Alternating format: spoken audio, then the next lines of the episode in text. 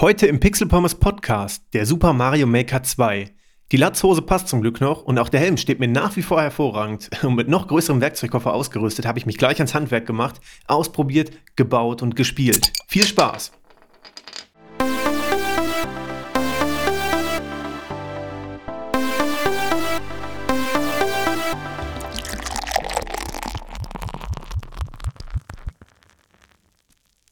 Und damit wie immer herzlich willkommen zum Pixel Pommes Podcast. Heute ist der Super Mario Maker 2 erschienen. Erfreulicherweise wurde mein Exemplar tatsächlich schon gestern geliefert, also einen Tag vor dem eigentlichen offiziellen Release-Datum.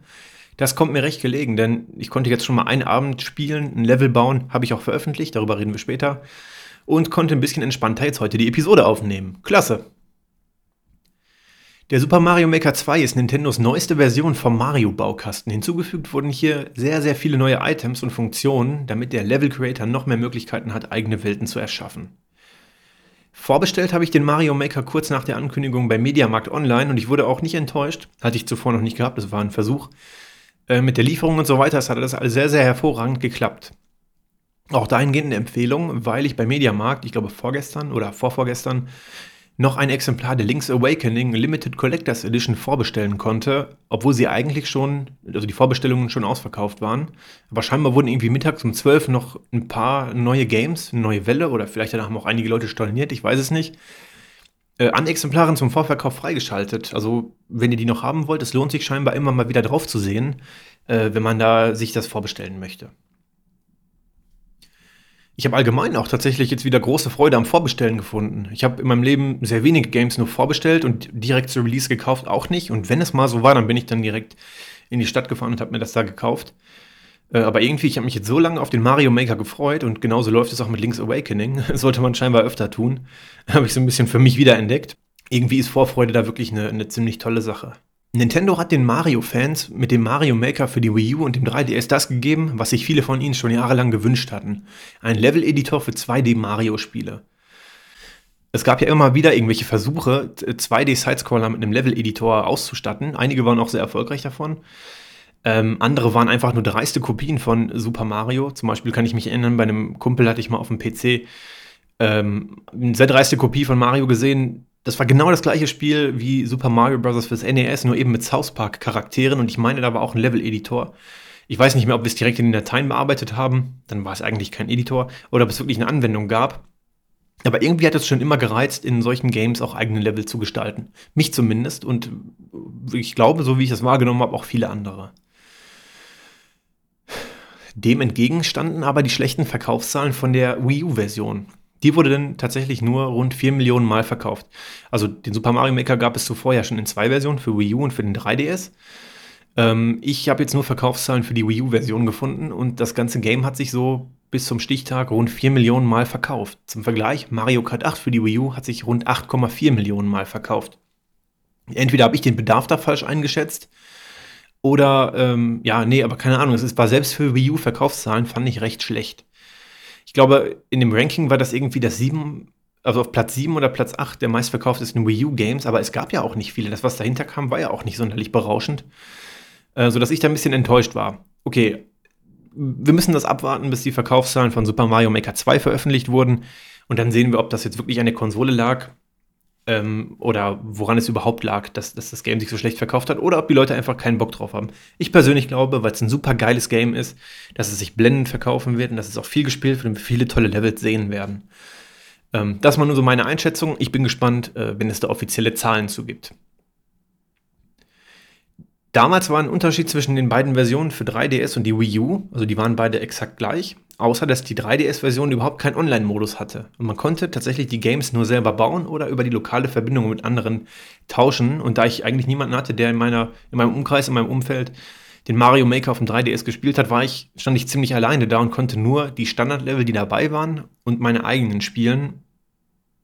Das war reduzierter Spielspaß, weil ich auch gerne mal andere Level spielen möchte, gerade wenn man Leute kennt im Internet, über Twitter oder so, kann man ja ganz gut mal die Level-Codes tauschen, die Level-IDs und dann äh, die Level gegenseitig spielen. Und das hat mir beim 3DS echt gefehlt. Also das war, ich weiß nicht, warum sie es nicht gemacht haben. Der 3DS konnte Online-Gaming, wahrscheinlich war es einfach nur eine Kostenfrage.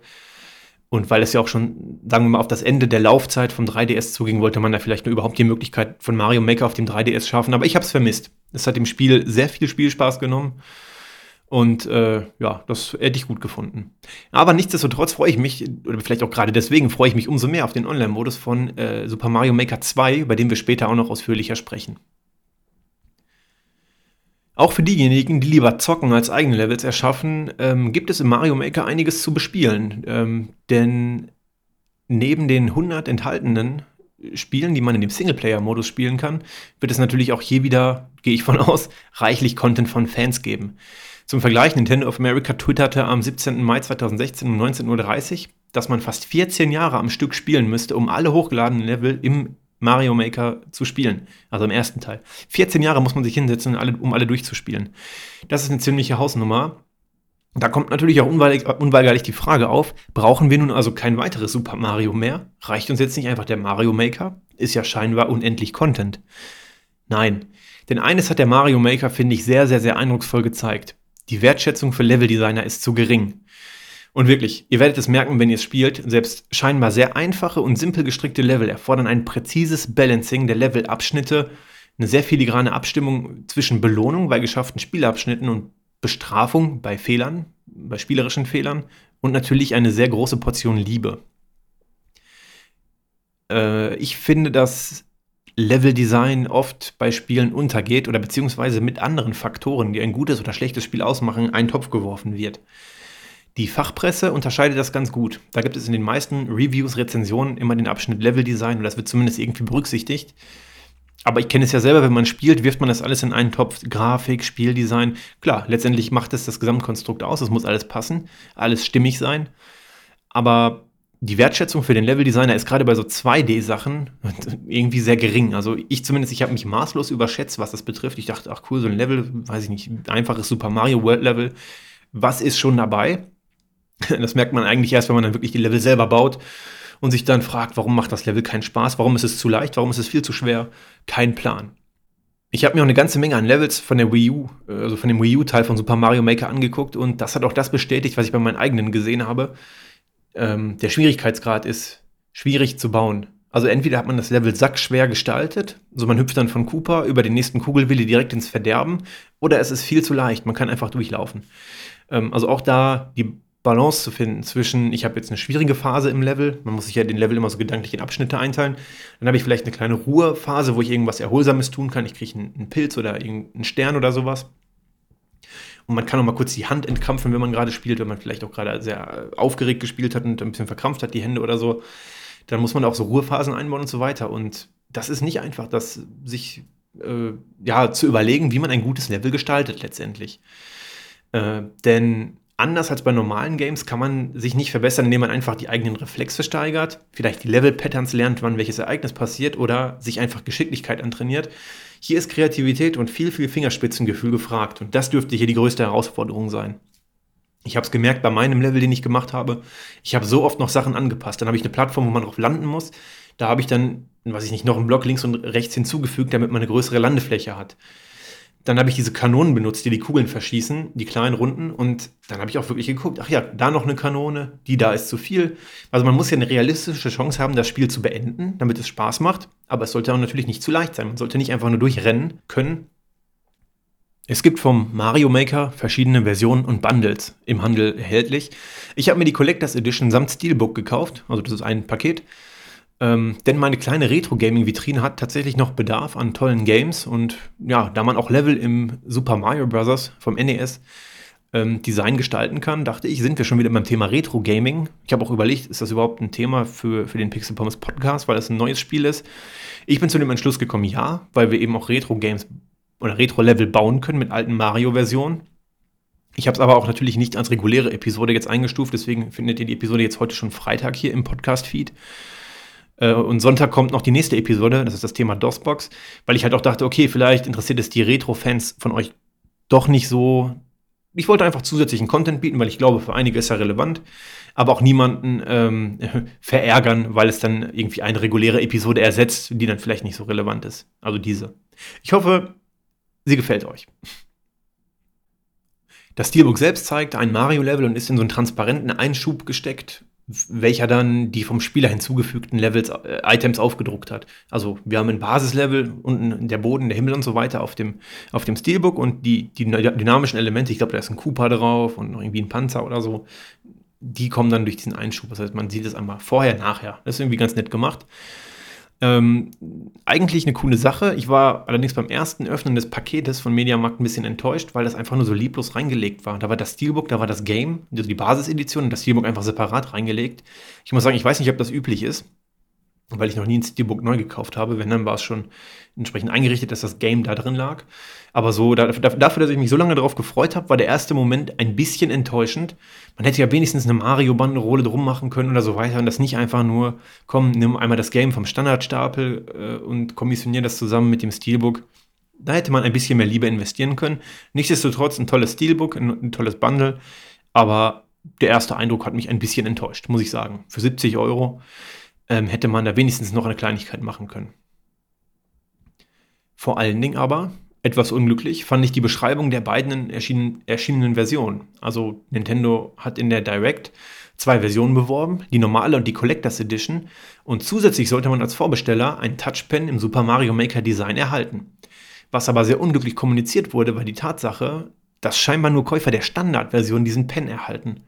Zwar erhalten die Käufer der Collectors Edition das schon eben erwähnte Steelbook und einen Gutschein für ein Jahr Nintendo Switch Online. Der Pen ist aber definitiv nicht in dieser Collectors Edition enthalten, obwohl es Nintendo in der Direct anders kommuniziert hat.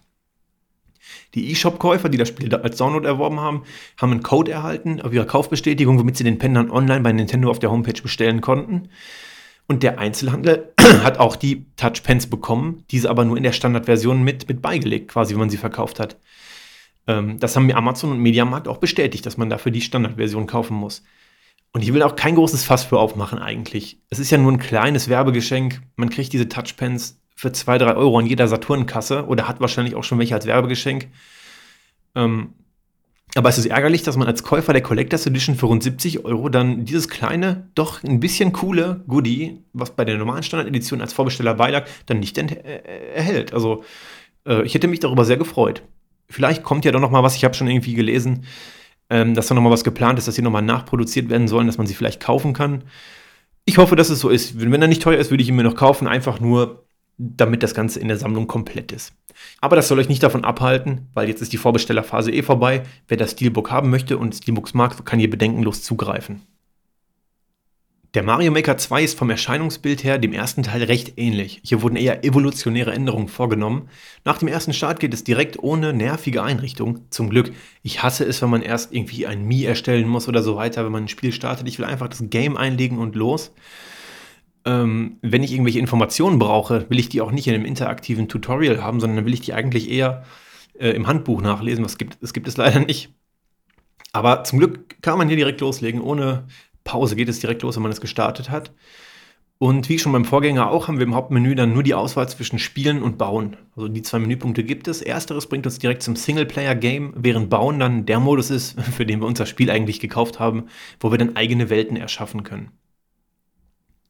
Der Einzelspieler-Modus ist nicht direkt mit einem Super Mario-Spiel vergleichbar. Äh, es gibt zwar so eine kleine Story, die ungefähr auf dem Mario-typischen Story-Niveau ist, aber die dient primär dazu, die Levels nur miteinander zu verbinden. Vor allen Dingen auch eine Aufgabe dieser Level ist es, die Spielelemente sehr genau zu präsentieren oder die Verwendung zu erläutern.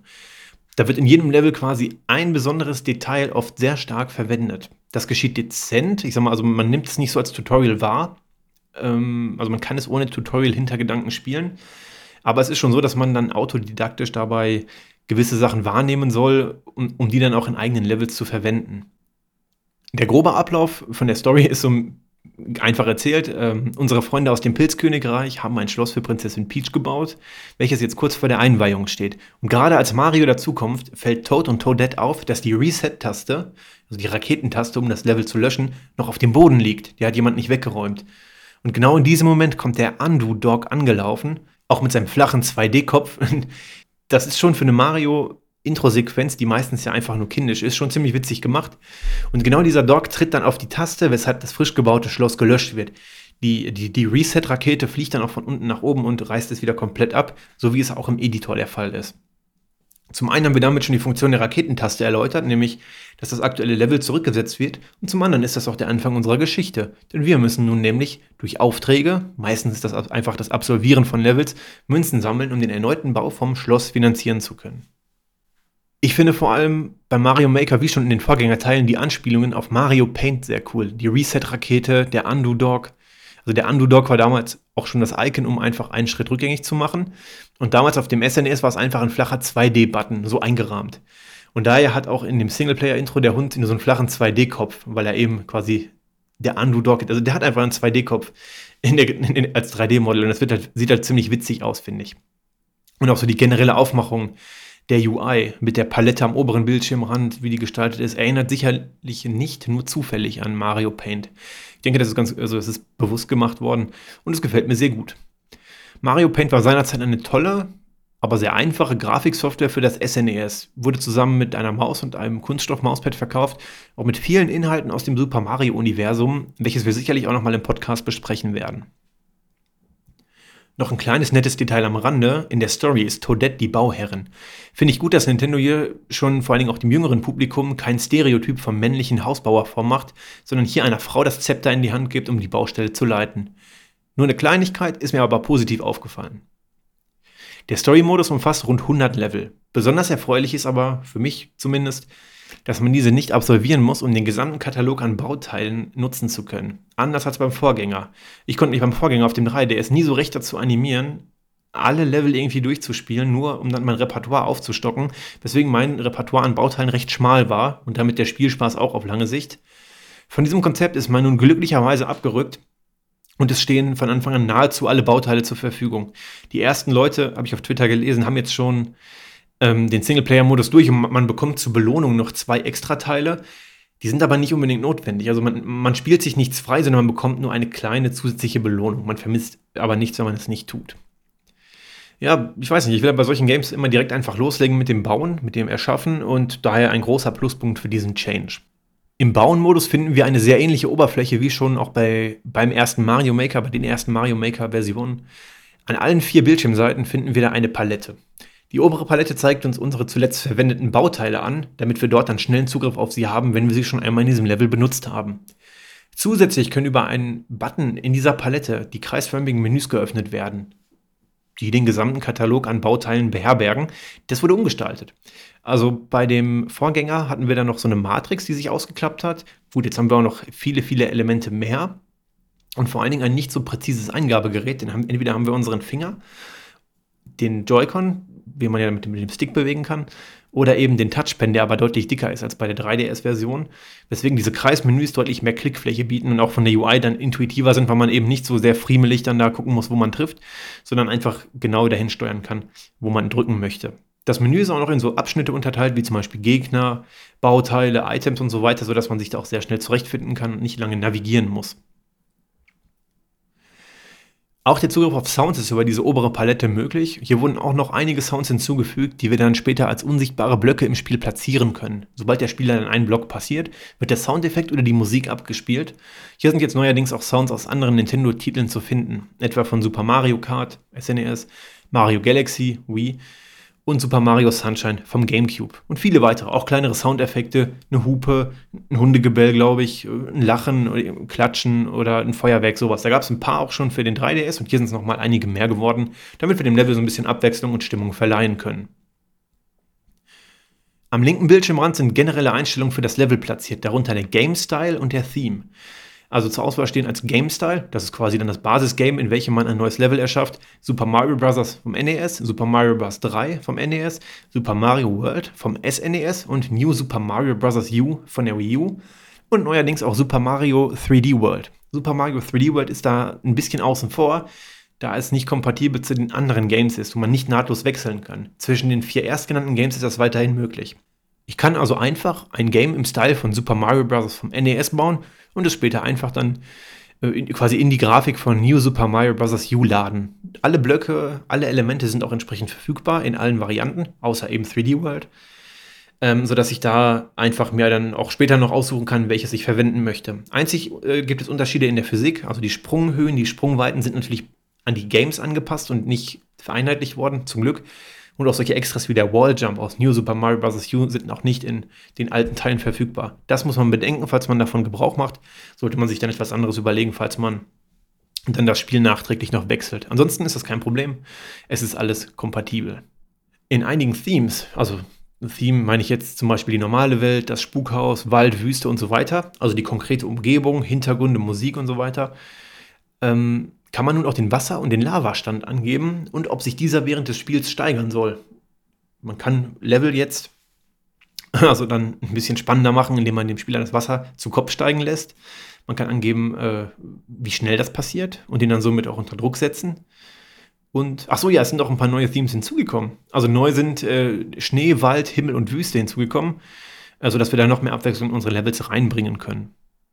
Ebenfalls ein Feature, um den, um den Spieler quasi zu ärgern, ähm, sind die neuen Funktionen für das Autoscrolling. Also für der Bildschirm läuft mit und der Spieler muss sich dann beeilen, um mitzukommen. Man kann nun die Wege manuell angeben und dann den Spieler quasi dann so ärgern, indem man quasi ihm die Richtung vorgibt und er mitlaufen muss. Ich hasse solche Level, ich spiele sie nicht gerne. Äh, das ist immer wieder eine Herausforderung, weil ich auch nicht besonders gut da drin bin, einfach auch weil ich genervt bin. Aber wenn man dann den Spieler ärgern möchte, hat man jetzt da eine tolle Option mehr. An der unteren Bildschirmleiste können wir im Level scrollen, die Länge bestimmen und zu einer zweiten Welt wechseln. Diese kann dann über Warpröhren erreicht werden und wahlweise auch vertikal verlaufen. Also man kann dann ausgelagerte Spielabschnitte machen, die zum Beispiel von unten nach oben gehen, dass man da auch springen muss oder runterspringen, wie auch immer. Optional oder man macht sie einfach ganz normal horizontal. Oder wie ich das genutzt habe für meinen Level, ich habe da Bonusräume versteckt, die man dann von der ersten Welt über die Warpröhren erreicht. Da kann man einen abgeschlossenen Bereich machen, einfach ein, eingrenzen durch Blöcke und da drin die Warbrühre platzieren, wodurch man dann zu den Welten wechseln kann und hat dann so ein, ja, weiß ich nicht, eine Unterwelt oder sowas gemacht, wie so eine Höhle, kennt man, man geht in die Warbrühre, man landet in der Höhle oder irgendwas halt, was vom eigentlichen Spielablauf quasi ablenken soll, dass man einen Schlüssel finden muss, einfach nur Münzen finden kann, wie auch immer. Es gibt jetzt diese gewisse Dynamik dabei, ähm, dass man eben den Hauptpfad verlassen kann und an anderer Stelle dann äh, spawnt. Am rechten Bildschirmrand finden wir dann noch die obligatorischen Optionen wie Speichern, Löschen, Rückgängig, das Hauptmenü und noch irgendwelche Optionen. Hilfe gibt es da, glaube ich, und das Tutorial können wir darüber auch erreichen.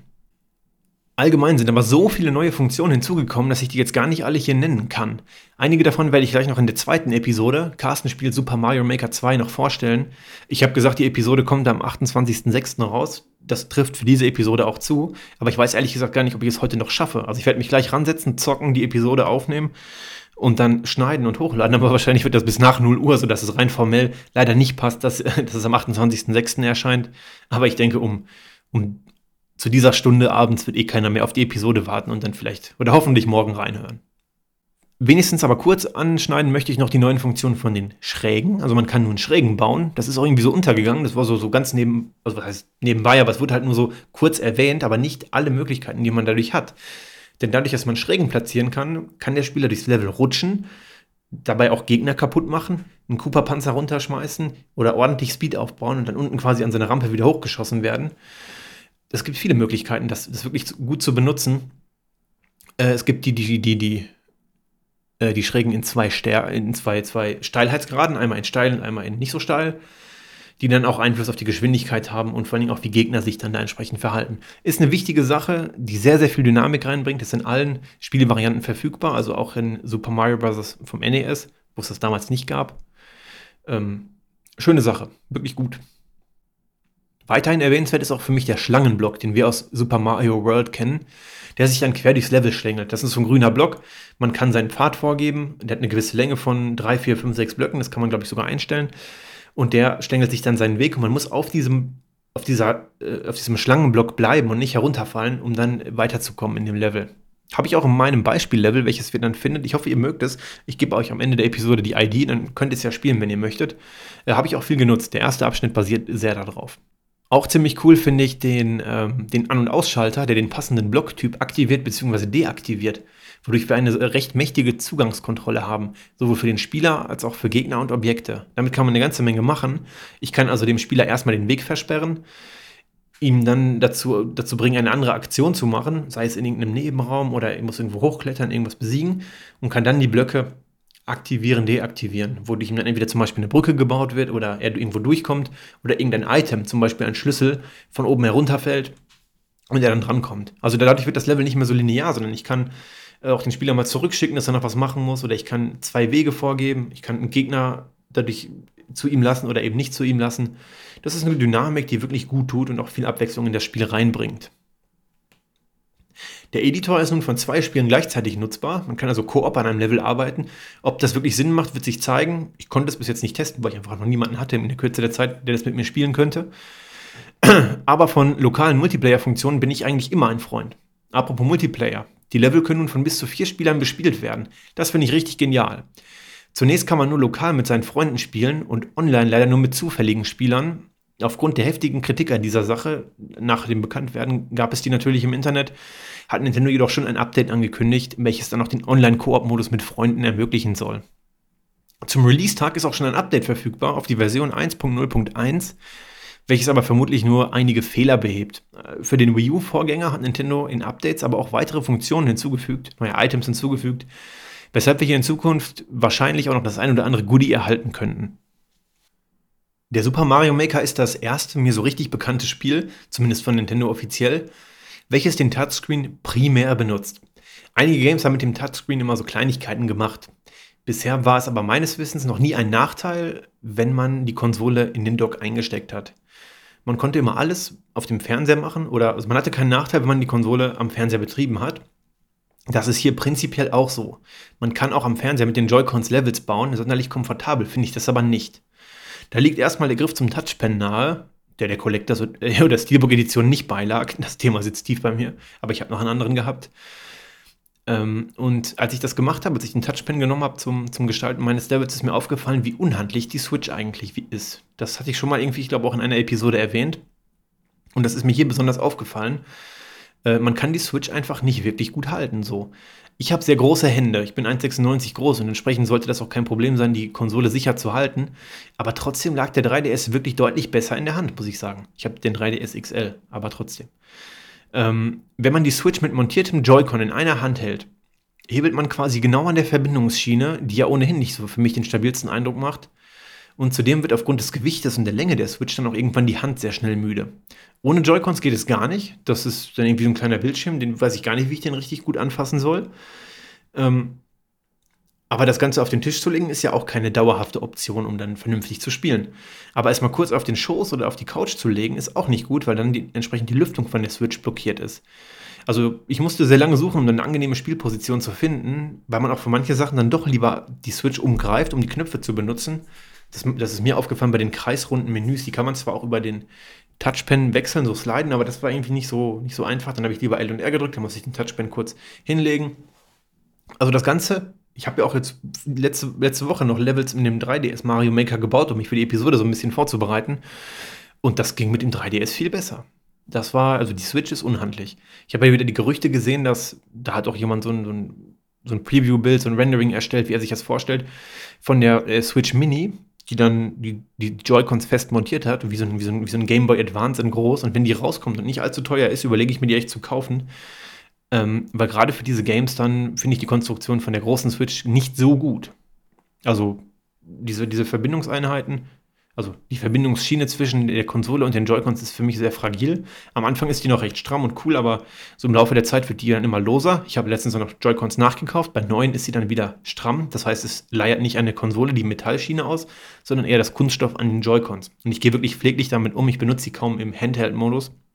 Trotzdem ist das so gekommen. Und auch wenn man das mal im Laden ausprobiert, da ist es natürlich noch schlimmer.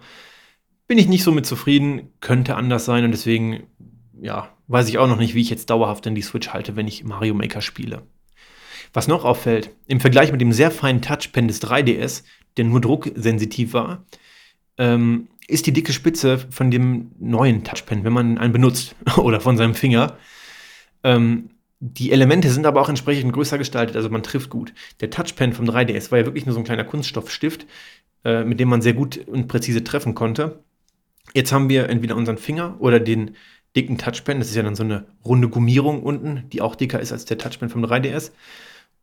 Und ich finde, die Dicke ist nicht das Problem. Dafür wurden die, wurde die UI angepasst. Aber ich finde eher, was mich stört, ist, dass es halt so weich ist. Dieser Touchpen ist ja weich und gibt nach. Auch der offizielle von Nintendo folgt dem gleichen Prinzip. Er ist einfach nur bedruckt. Und das ist so eine schwammige Eingabe irgendwie. Ich habe da keinen Druckpunkt, ich merke nicht. Bei dem 3DS hat man ja so ein so ein Klack, wenn man berührt auch so ein bisschen, auch wenn man es leise macht, aber trotzdem hört man es. Und ich habe da irgendwie überhaupt kein Feedback, wenn ich mit dem, mit dem äh, mit dem Touchpen die Switch berühre.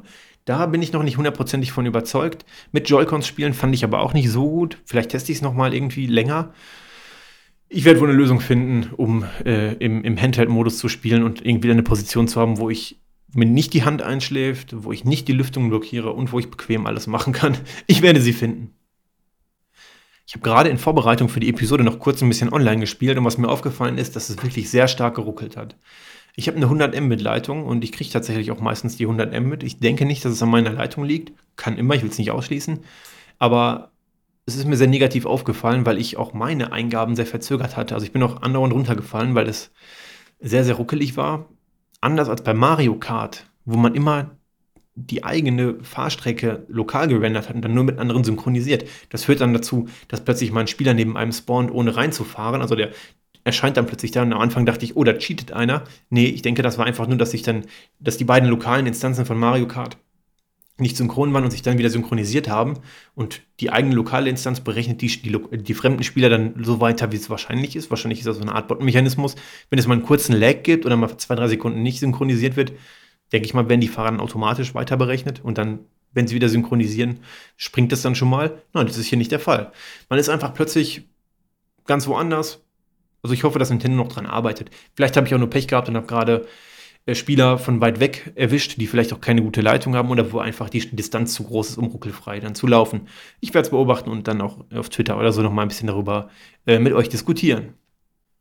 Falls ihr Bock habt, meinen Level auszuprobieren, ich habe es hochgeladen. Die ID lautet JM2-5NV-KPF.